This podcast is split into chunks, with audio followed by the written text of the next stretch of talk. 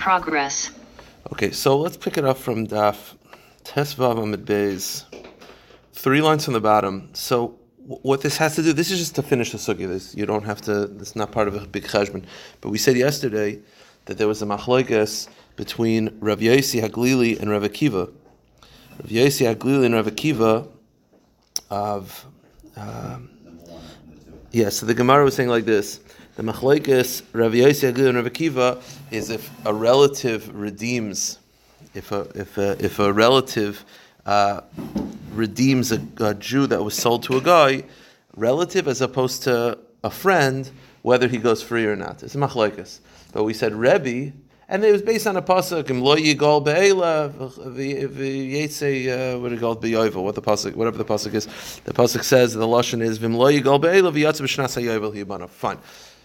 You have Rebbe. Rebbe's opinion is that no matter who redeems him, he always goes free. Redeems himself, redeems by a friend, redeems by a relative. So just stop at the end of the pasuk. What do you need the yatsa b'shnas hayovel for? We already know that you're going up by yovel. According to him, if you're redeemed, you go free. If you're not redeemed, you leave by yovel. So the question is, according to Rebbe, what do you do with this last pasuk? So the Gemara says it's very simple to end the sugya.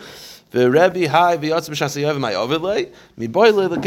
He used it for the following brisa. V'yatsa b'shnas hayovel. If a Jew is sold to a guy, he leaves during yovel. It seems pretty pasha to this that that the halacha is again you have a guy buys a Jew, a Jew sells himself to a guy. The halacha is that he only goes free by yovel. Now, are Jews in charge of the country? Well, there's sort of two choices. If Jews are not in charge of the country, then then I mean the guy is not going to listen to you anyway. If Jews are in charge of the country, the chiddush of the pasuk is that even though Jews are in charge, and you might think that we can just go in and and break in like a like the SEAL team and just get him out of there. No, Kamash he stays. That's the pasuk. The chiddush is that this parsha is talking about a guy that owns a Jew, but it's under Jewish, Jewish jur, jurisdiction. The entire country is ru- run by Orthodox Jews that are keeping the Torah. And the chiddush of this is that you still can't take him out. You can't just break into his house and steal the Jew until the Yovel comes. Now,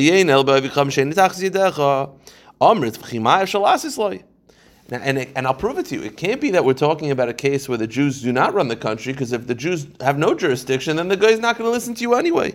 So you see, the pasuk is referring to where Jews are in charge, and the chiddush of that is that even though Jews are in charge, you could still only redeem the Jewish slave by yovel and not before that. You can't just break into his house, huh? What is Yovel? Yovel is every fifty years. It's a year of jubilee where everything, all the slaves go free, every fifty years. So okay, now new topic. One of the halachas is that a Jew that you could buy a slave with kesef, with money, or a shtar, a document.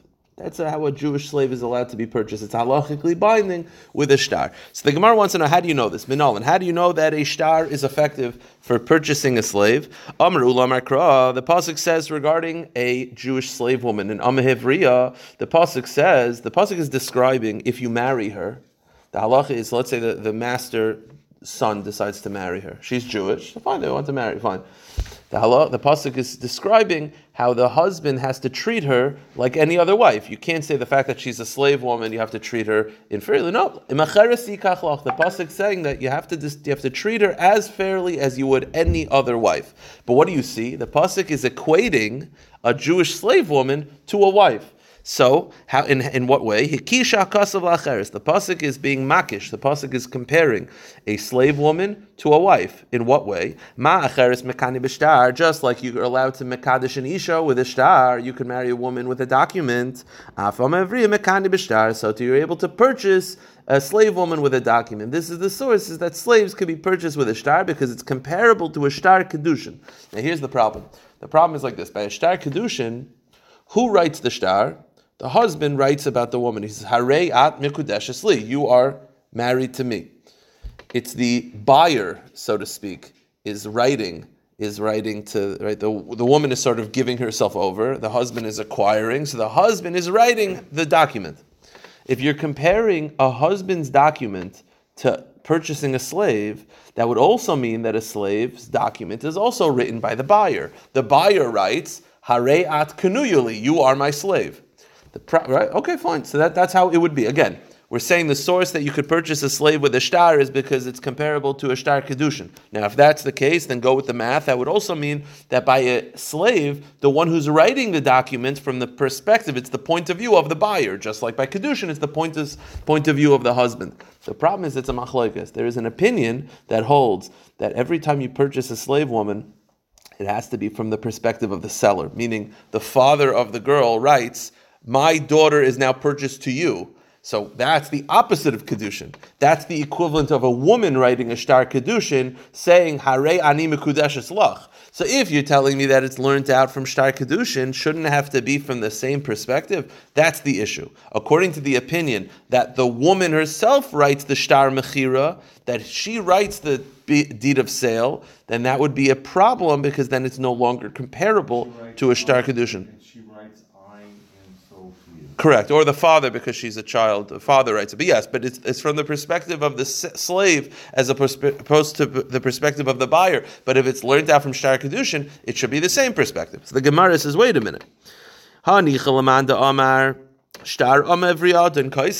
This works out if you follow the view that the master writes the document, I am I am purchasing you, similar to Hareat Mikudeshes Li, Elamanda Omer Av Koisvai. But if you follow the view that the father of the slave writes it, so it's from the perspective of the slave giving herself over, then Mayikal Memar, then it's no longer comparable to Shtar Kedushin. Deitmar, what are these views? Shtar, who writes the deed of sale by a slave woman? So Sharmi Kaisvai. So Ravuna Amar Adin Kaisvai. Says it's like a Shtar Kedushin. It's the master who writes it, the buyer.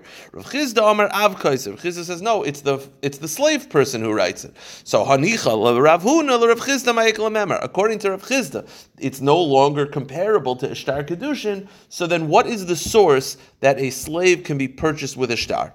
So the Gemara says Bar Yaakov Amar Kra Seitze The pasuk says that a slave does not leave like a non-Jewish slave. Right? The halacha is that a non-Jewish slave, if you own a non-Jewish slave and you hit him and you break a, a bone, he goes free.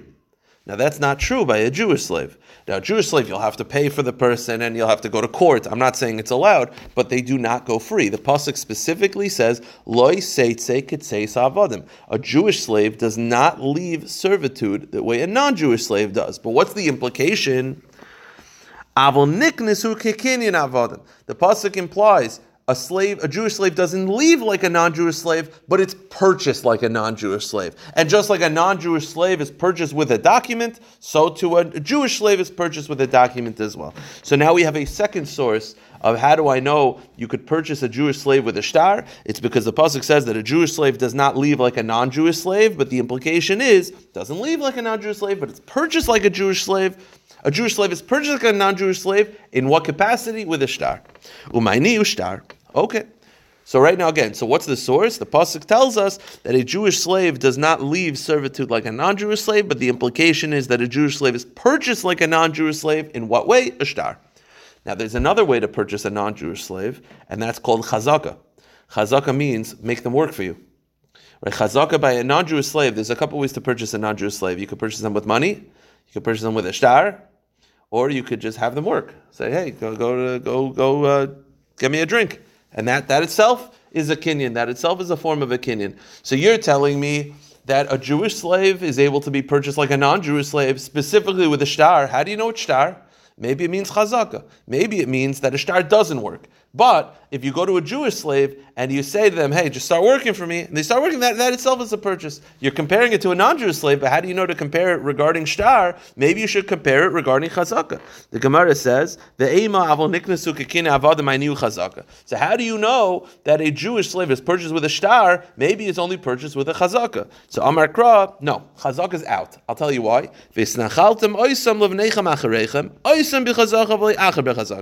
The pasuk specifically says that you could purchase a goyish slave with chazaka, which the implication is not a Jewish slave. Okay, so here's the problem. Here's basically the problem. The problem is like this: we have two different drushes, two different implications from the pasuk. One pasuk implies that a Jewish slave is able to, able to be purchased like a non-Jewish slave, but one pasuk implies that they can't. Okay, so now that means in one way a Jewish slave is going to be able to be purchased like a non-Jewish slave, but in one way not. So, okay, so there's there's two options. You could say so one yes, one no. It's two different psukim. So I could say yes to shtar, no to chazaka, or I could say no to shtar and yes to chazaka. Well, how do you know which one? Again, we're trying to figure out what's the source that a Jewish slave can be purchased with a document, using a document, and we'll see what the lashon is. But you're right. I I am purchasing you with a document. Fine, that works. Why? Because it's we learn out from Goyim buying a non-Jewish slave. What about chazaka? Nah, because the pasuk says non-Jewish slaves only. So it's like, how do you know? To include a shtar and to exclude a chazaka, maybe you should do the opposite. Maybe you should include chazaka and exclude a shtar. How do you know? So the Gemara says, Marois, how do you know? Mistabra shtar. Out of the two, if I'm going to include one, again, I could only include one, either shtar or chazaka. One of the ways to purchase a Jewish slave. The Gemara says it probably makes more sense shtar. Why? We use shtar a lot. We use documents a lot in Jewish law.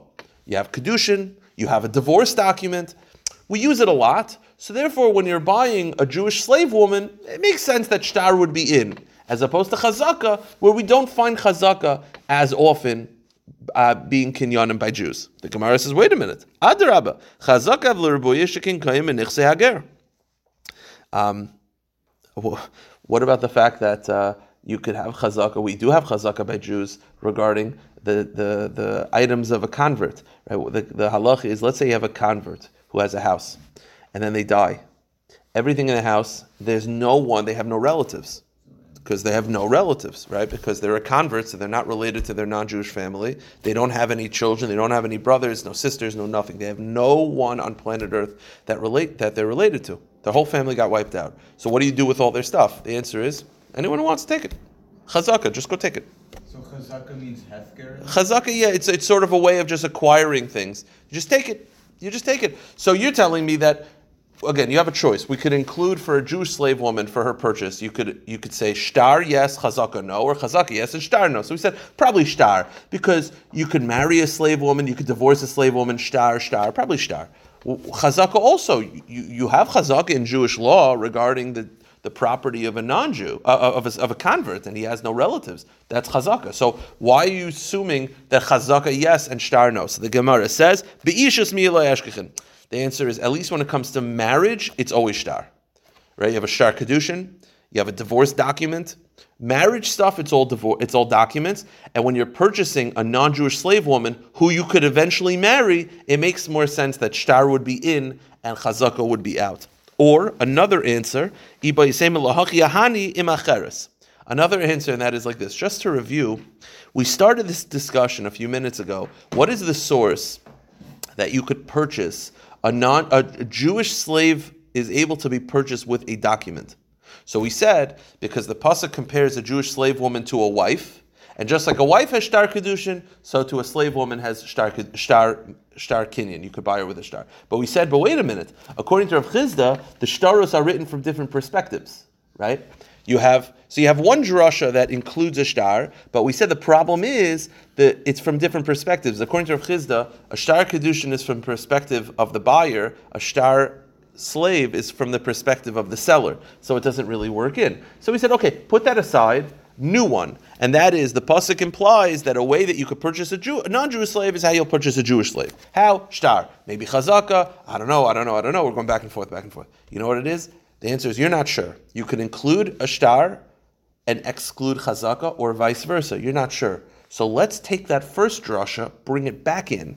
That first drasha included shtaros, but you didn't like it because the perspective wasn't perfect. Okay, but now you have a second drasha, which could include a shtar or could include chazak, and you're not sure. Well, we'll take that first one and we'll say that first one tells you shtar. Again, this second drasha, we're not sure. It could include shtar, exclude chazaka, or vice versa. We're not sure whether it's including shtar or not. You had that first drasha that was including shtar, and yes, it wasn't perfect, but it tells you it sort of it tells you the direction to go with this one. This second drasha, where you're not sure to include a shtar or not, we'll take the first drasha, which included shtar, and we'll put it together and we'll say, okay, it must be Hashem wants that you could actually purchase a slave with a shtar. That must be the direction that Hashem wants. Okay, now just to finish up this little sugya, I know this is a little tricky, but today's daf is drushes. That's that's what that's where we're at. Uh, um, the question is like this: We started the discussion by looking for a source that you could purchase a slave with a document. So we set up drasha because it compares it to marriage, just like shtar kedushin, so to shtar kinyan. We said that only works according to Rav Huna because according to Rav Huna, the perspective of the shtar by a slave is the same perspective as a shtar kedushin, so it works out. But according to Rav Chisda, there are different perspectives, so it doesn't work. So we had a second drasha of lo seitze kitzei savadim. Very nice. According to Rav Huna, that the first drasha worked. According to Rav Huna, the perspective perfect. It's perfect. The first drasha is all you need. What does he do with the second pasuk of Lo Seitze Ketzei Savadim, which we use to include a shtar? Rav Huna already knows that you could include a shtar from the first drasha. So what does Rav Huna do with Rav Huna Lo Seitze Ketzei Savadim? My darishle. What does Rav Huna do with the second with the drasha of Lo Seitze Ketzei Savadim, which we use to tell you that you could purchase a Jew with a shtar? Rav Huna already knows that. So the Gemara says.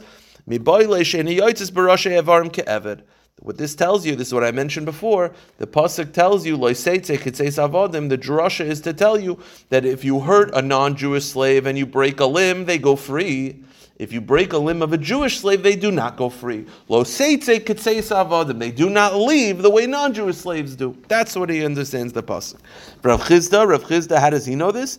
He says, I learn out from both. Im kein lichtav kra loiseitze ka'avadim. My say savadim shma min Rav Chisda says the extra word kitseis teaches you both. Meaning, the pasuk is telling me that a Jewish slave will not go free if you break a limb. The extra kitseis tells you that a Jewish slave is able to be purchased with a shtar.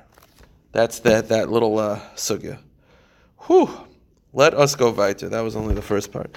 Then the Mishnah said, Kaines atzme b'shanim. How does a Jewish slave go free? So one way is years. A Jewish slave only works six years. After six years, he's done. That's it. After six years, he's done. He gets to go home. So that's the first one. What's the source? The pasuk says, Sheish avonim yabid. The pasuk clearly states that a Jewish slave only works six years. If they choose to stay past six years, that's when they get the piercings in their ear. But general s- servitude lo- uh, length is six years. Okay.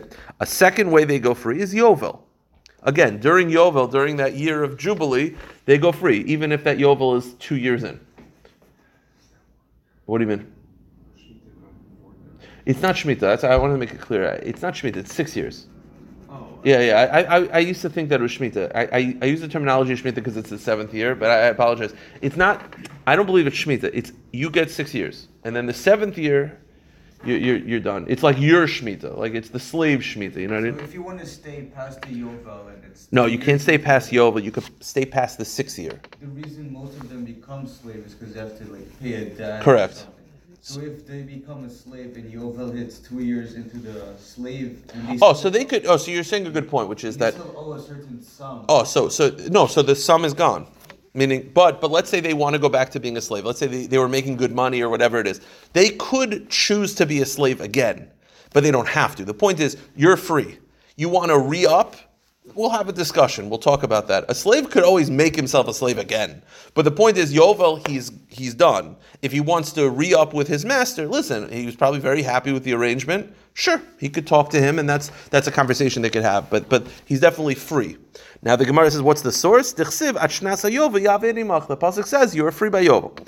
Now bigaron kesef. Another way that a slave can go free. The third way is to pay his way out. I'll give an example. Let's say he was a slave because he owed the guy $600. Okay? He's serving for six years. So the way you make the math is each year is valued at 100. Let's say after three years he wants to buy his way out, he pays $300 because he worked for three years, each year being $100. He already worked for 300. If he wants to pay off his debt, he could pay his way out of $300. So how do I know this? The Gemara says, Amr Chizki Damakrove Hefta. The Pasuk says he shall pay. What this Pasuk specifically teaches you is that the master has to work with him financially. Meaning, you don't just say, well, I bought you for $600, you owe me 600 No, you want me for 600 each year is valued at 100 If after three years, I don't have to pay you 600 I pay you 300 The Gemara says, now, uh, Tana, the Brisa adds, V'koines atzmai, that a slave can go free with kesef, he could pay cash. Shava kesef, he can give like silver, anything valued like cash. Ubishtar, or he can give a document. That means the slave can give a document to get out. So the question is, what does that mean? Bishlemek kesef. Let's go through the sources. We'll figure out what it means. Kesef. I understand. Let's find sources for everything. How do you know that a Jew, a slave, can buy his way out with cash? Dichsiv mikesef miknaso. The pasuk says he purchases himself out with cash. Shava kesef. How do I know that it doesn't have to be cash? It could be uh, you know, a, a, car that's valued at cash. It doesn't have to be actual cash. It could be something that has the same value of cash. The pasuk says Yashiv Gulaso Amarachmana. The pasuk says he shall pay his redemption, which doesn't say money. L'rabba kesef kekesef. Fine. The third way is with a document. Now, what does it mean a document? What does a document mean? What's an example of a document? There's two ways that a slave can write himself out with a document. Option number one. Yeah. Um, option number one. I'm sorry. I just want to get this for the next Amid. Gemara says here. Uh, okay, what, what is the what type of what type of document is it that he's writing? Let's say it's very simple. He's writing a check, right? A check is a document, right? It's a document saying, I owe you money. Now we have the system is you take the check, you go to the bank, and they give you money. That's what it is. This check is a document that represents cash. So maybe the slave wrote a, a shtar. Let's say he's he owes he uh, let's say to set himself free he has to pay six hundred dollars. So he's like, here, I owe you six hundred dollars. He gives it to the guy. The guy trusts him. He's like, fine, okay, you owe me, go. Now let me ask you a question. That's not a shtar, that's cash, right? The Bryce is listing ways for him to get himself free.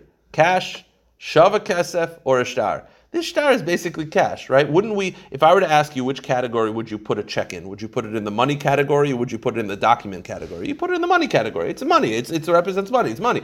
So you're telling me if, if the shtar that he's writing to free himself is, I owe you $600, here, take this to the bank. It's a promissory loan. You could take this to the bank and they'll give you $600 it's a check, then that's really cash. So why is it like a new category? It's basically cash. So the Gemara says, you know what? But it's it's it's it's a loan document that you take to the bank and they give you cash. I, I mean that's that's. I'm saying fine, it's shavak kesef, but it's it's yeah. But the point is, it's it's in the it's in the it's in the kesef family. So the Gemara says, hainu kesef el Rather, the case is that a um, yeah, the answer is like this. Yeah, one second. Yeah, so. Yeah, the answer is the the shtar is not written by the by the slave at all.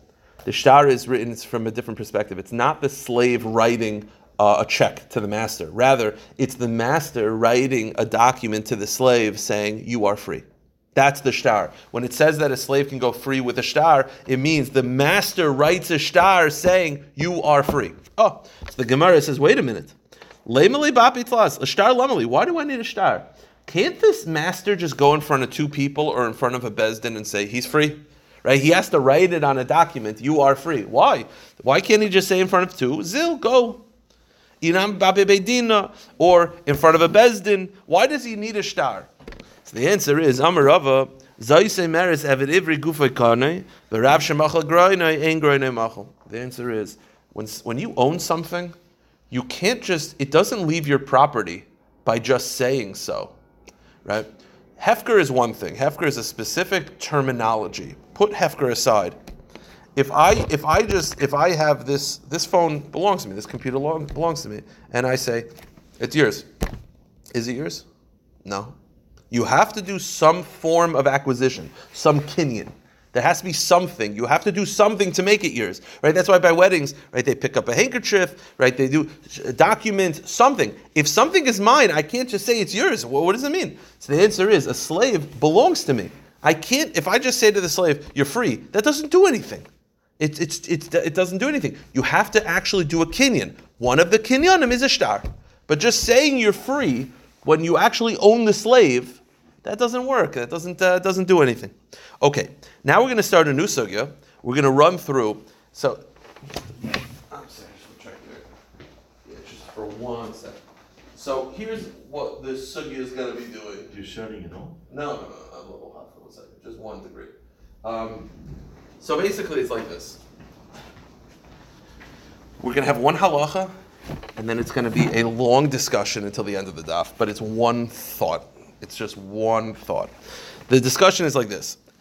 Okay, a slave goes free with six years of work, with Yovel, or another one is if you already had the piercing, and then the master, your master dies, you also go free.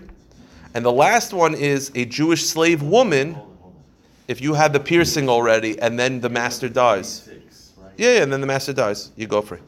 It's another way. Can you stay you? Again, you could always stay afterwards, but you're technically free. You're free. And the last one is that a slave woman goes free when she reaches bat mitzvah. When she's 12, she goes free automatically. Okay. So the question is like this Is there another way? That's what the Mishnah said. So the Gemara says, I'm Reish Lakish. Reish Lakish has this chiddush, and the rest of the daf we're going to try to figure out Reish Lakish's uh, sources for it and questions on it. Reish Lakish said as follows: evriya kainas atzma misas mishus adam mekavachaymer. In Amma Evriya, which is a Jewish slave woman who was sold by her dad under bat mitzvah, so she goes free at bat mitzvah. Another way that she goes free is if her father dies. If her father passes away, she also goes free. That's where Rish Lakish came up. Now, nobody said this before. This is a novel idea of Rish Lakish that if the Amma Evriya's dad passed away, she also goes free. What's the source? Why would that be? So the Gemara says, I have a Kal V'chomer. From the following Kal V'chomer. Uma simanim she'in moitzi mershus av, moitzi mershus adon. If turning bat mitzvah, right, reaching the age of 12, makes her no longer a slave, but she's still her father is still in charge of her financially, right? The halacha is that the father is still in charge of a girl financially until she's 12 and a half. So reaching 12 works for slave but doesn't remove her from her father's jurisdiction. Misa, then the death of her father, the death of her father, that definitely removes the father's jurisdiction. She's no longer a slave. Meaning, if aging 12 years old, 12 years old, and the physical maturity that comes with 12 with the two hairs and all that stuff, if reaching the age of 12 makes you no longer a slave, but you're still in your father's domain, then the death of your father, which removes your father's domain, should definitely remove you from being a slave.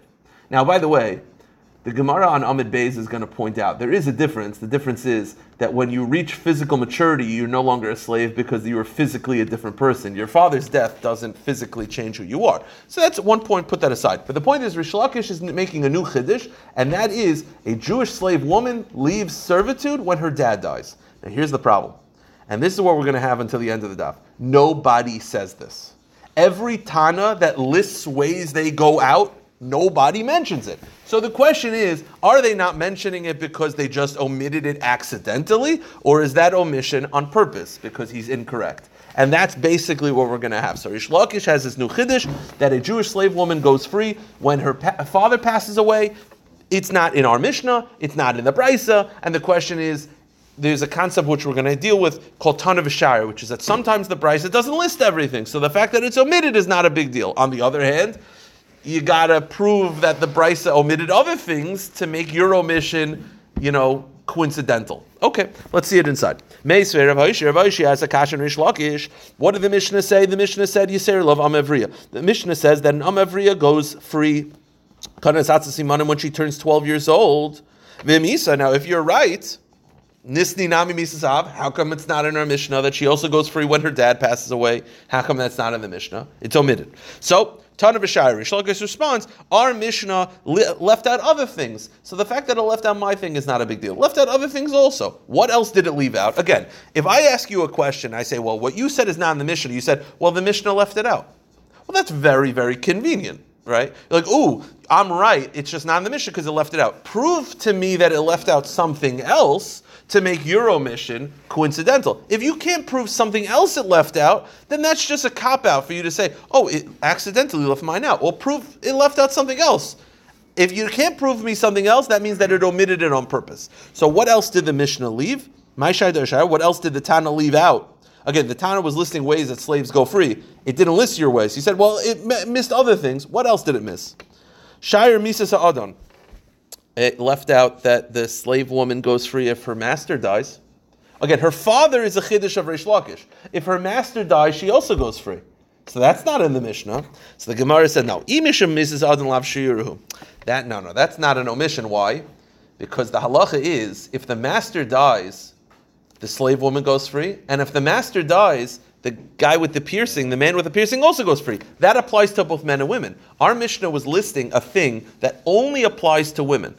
So what did you say? Your thing should be in the Mishnah that if the father dies, you go free. The answer is it, it left out other things. What did it leave out? The death of the master. The death of the master applies to both men and women. Therefore, it wouldn't be in the Mishnah anyway. It wouldn't be in this part of the Mishnah anyway. Like katani. So. Therefore, we're back to the original question, which is that if you're right, Rish Lakish, why is it not listed in the Mishnah? So why is it not listed in the Mishnah? That again, if the master, if the father dies, she goes free. The answer is Tana Davash Yeshlo Kitzba Katani Davash Ein Kitzba Lo Katani. The answer is the Mishnah did not want to list things that are um, sort of fluid, right? Everything in the Mishnah is clear. Six years, it happens. Every six years, it's going to happen. Yovel happens. A girl reaching 12 years old and having two hairs, it happens. The only thing that really doesn't belong in the Mishnah is the death of the father. I don't know when that's going to happen. Only Hashem knows when that's going to happen. The Mishnah did not want to list it, not because I'm wrong, says Rish Lakish, but because the Mishnah did not want to list things that are fluid, things that you can't bank on. Like, I don't know when it's going to happen. Everything else in the Mishnah, I know exactly when it's going to happen. Six years, Yovel, uh, uh, uh, reaching maturity, all of these things are clockwork. I can put my, I don't know when the when the master's going to die, when the father's going to die. I, who knows these things? Therefore, it doesn't belong in the Mishnah. Wait a minute. The Gemara says. But reaching the age of matur- maturity is also not like you don't know when it's going to happen. Again, we here's the concept. Very quickly, I, I don't. It's late and I don't have time for this, but very, very quickly, the concept that a bar and bat mitzvah is twelve and thirteen is a little arbitrary. It's not really 12 and 13. It's when they reach physical maturity, when they start growing pubic hair and all that stuff. Now, we don't know when that is. We assume 12 and 13, right? So, because the, the average kid at 12 and 13 is mature enough. There were people that mature later, right? Again, we're not going to know because no one's going to ask somebody that. So, you said in the Mishnah it, it, it, omitted the father's death not because it's wrong, but because it's fluid. Everything in the Mishnah, I could tell you exactly when it's going to happen. And not physical maturity. For some girls, it's 12. For some girls, 11 and a half. For some girls, 12 and a half, 13. I, I don't know. Physical maturity, it, changes based on the person. So that also is fluid, and yet it's in the Mishnah. So the Gemara says, Amr of Safra, Einlam Kitzba Lamailov, Yeshlam Kitzba, go to the next page, Lamata. The answer is physical maturity, while it is fluid when it'll start, but I could tell you when it won't start. Meaning, there's a, there's a minimum age. If let's say a kid reaches physical maturity when he's eight, do you think that he's uh, bar mitzvah? No, because that doesn't count. There's a certain age. You're right. I can't tell you when it'll start for most people because it could start when you're 13, 14, 15. But I could tell you when it won't start. I could tell you when it's. I could tell you it's it's solid that it's too early. How so? Again, for a male, physical maturity is two pubic hairs. That's a, so. When is that? The average kid is 13. It could be later, but I can tell you when it's not going to happen. How so? The Tanya ben teisha shanim shevish cyrus shuma. If let's say a nine-year-old kid has physical maturity, has two pubic hairs, can you count him for a minyan? No, but he has it. The answer is that must be a mole or that's just growth. That's not a sign of physical maturity. Nine, too young. Ben teisha shanim yom echad ben ad yud beis shanim yom echad from nine to twelve. Odin bo. Shuma. So from 9 to 12, if he still has it when he's mature, then they do consider it a sign of maturity. I'm sorry, Odin Bo, Shuma. The Tanakama feels that even from 9 to 12 is still considered a mole, it's not a sign of maturity, meaning you can't mature below the age of 12. Rav Yosef Ben Amar Simon, he says, no, from the age of 12 you could, and Ben Yudgin, Moshan V'yomecha Divra Kol Simon. And definitely from the age of 13 on, it's a sign of maturity. Point is, it does belong in the Mishnah because while I don't know when it'll start, I can tell you when it won't start. It can't start before 11. It can't start before 12. So, back to the original, this is a refutation. So, therefore, Reish Lakish is sort of being knocked out a little bit because Reish Lakish's Chiddush is not list. Uh, I'm sorry, Reish Lakish said that if the father dies, the slave goes free. I, why isn't it in the Mishnah? The answer is because it's fluid. I can't tell you when it's going to happen. What about physical maturity? The answer is physical maturity. I can tell you when it's not going to happen. So therefore, it's not listed in the Mishnah, but it's not incorrect. Okay, let's go weiter. Don't have a lot of time, and this is going to take me some time. Let's go weiter.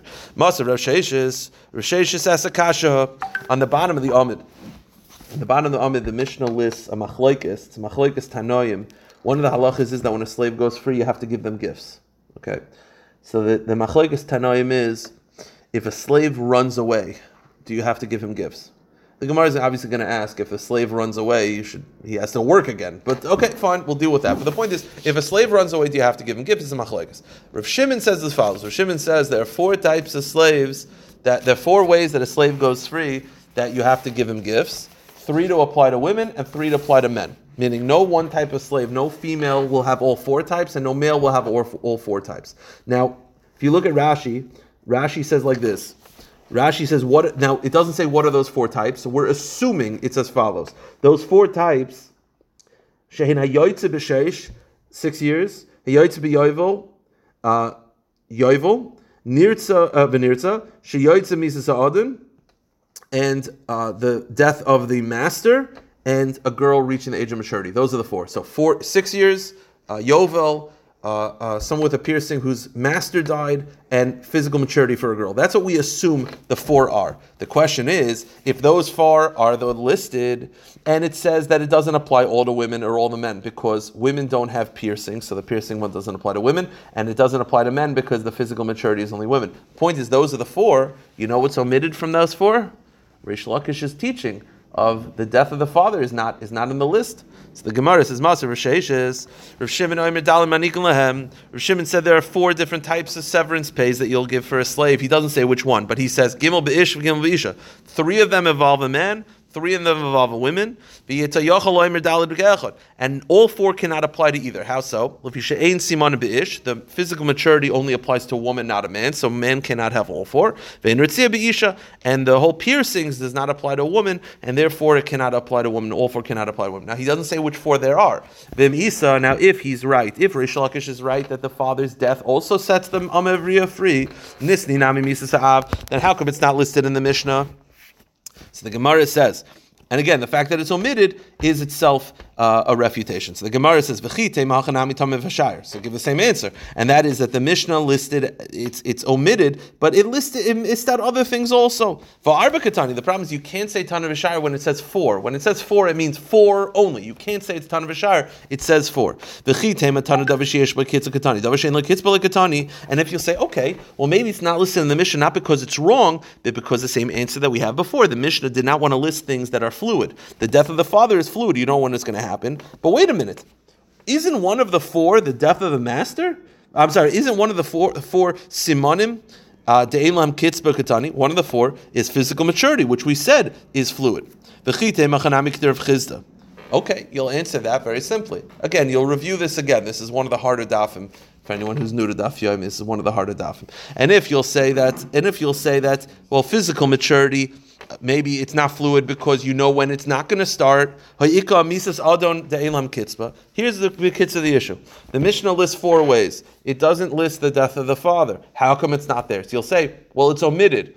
But it omitted other things. Why? Because it didn't list it, not because it's wrong, but because it's fluid.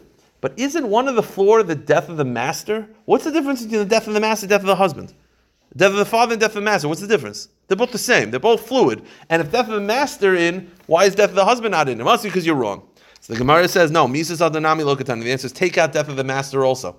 Death is not involved in this Mishnah. The Mishnah did not want to list things that are fluid. Death is also out. Death of the master is also out. So how do you get to four? Elar b'mani, what are the four? Shanim, going free after six years. Yovel, going free at Yovel. Yovel sharitzia, the third one is that if the person had the piercing, he also goes through for Yovel. So it's six years Yovel, Yovel after piercing, and then physical maturity by a woman. So take out death of the master. And the fact that the death of the husband, the father, is also not there is not because Rish Lakish is wrong, it's because the Mishnah did not want to list anything fluid. Hachinam Mistabra, I'll prove it to you that those are the four, and it's not death of the master, but rather it's Shanim Yovel, Yovel Sharitzia, Ve'am Evriya. Diktani Seifa, Iati Yochel Omer Arba Be'echad, Vishain Simon Be'ish, Ve'in Ritzia Be'isha, Ve'im Isa, Be'isha Miyam Ashkechas La'arba, Shmamina. I'll prove it to you because if the death of the master is actually in there, Rav Shimon kept on saying that you can't have all four apply to a woman. But if, if the death of the master is actually in there, I'll tell you how it could apply. You could have six years, Yovel, uh, physical maturity, and the death of the master. All four could apply to women. So it must be the fact that Shimon said one of them does not apply to women. It must be the death of the master is not there. Rather, it's six years physical maturity, Yovel, and then Yovel after piercings, which does not apply to women. So, so we're still good with Rish Lakish. But now we're going to knock Rish Lakish out Lagamri. Now Rish Lakish is going to be completely rejected.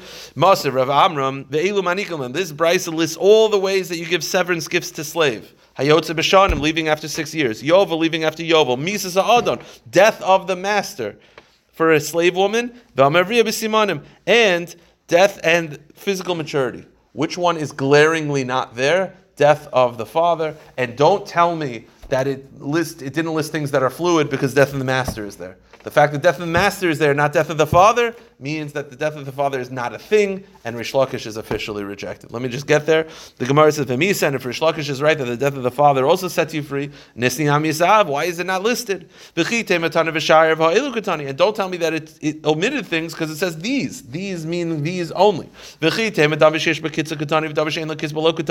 And don't tell me that it didn't list it because it's fluid. Well, physical maturity is also fluid and yet it's listed. So the Gemara says, But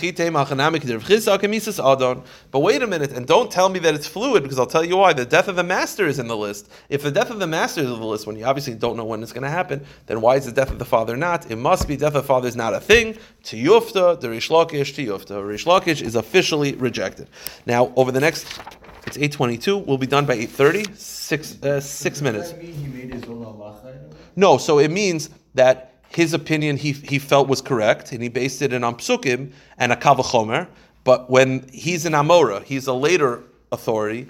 If the Mishnah and the rabbis who wrote the Mishnayos disagree, then you got you got to back down. So he thought he was right, but when earlier rabbanim disagree with him, then he can't argue with them. So the Gemara says, now wait, exactly. Now here's the problem: he had a kavachomer. I understand that he's wrong. I get it. We're rejecting his opinion. But he had a kavachomer. His kavachomer is that if physical maturity sets you free, kavachomer, the death of the father, should set you free. What's the problem with that? The answer is physical maturity sets you free because there's a physical change in the woman. Death of the father does not change her physically. That's why that kavachomer is flawed. The Gemara says, "Harishalkish kavachomer amar kavachomer prichi." The kavachomer is flawed. Mishum deika lemifrach malisimanim shenishtana haguf. Time misasav shekin lo nishtana haguf. The difference is the death of the father does not change her physically.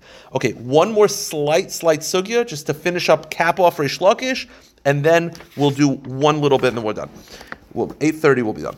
Tani Chada. Okay, we're going to try to attempt one more time to prove Reish Lakish right that if the father dies, she goes free. One more attempt. How so? One brisa says, "Anak eved ivri la'atzmo." Who gets the severance pay? Again, when a slave goes free, you have to give them gifts. Who gets it? So you say they get it. Yeah. So the brisa says, when you give a gift to the slave, he gets to keep it. Anak amevriya la'atzma, and when a slave woman goes free, she also gets it. Okay, so it makes sense. But another brisa says anakam avriyo mitzias lavia. But the other there's another brisa that says no. Other brisa says you know who gets her severance pay? Her dad, because she's still only 12 years old. So one brisa says she gets it. Another brisa says her dad gets it. So the question is, what's going on over here? So maybe Reish Lakish is right.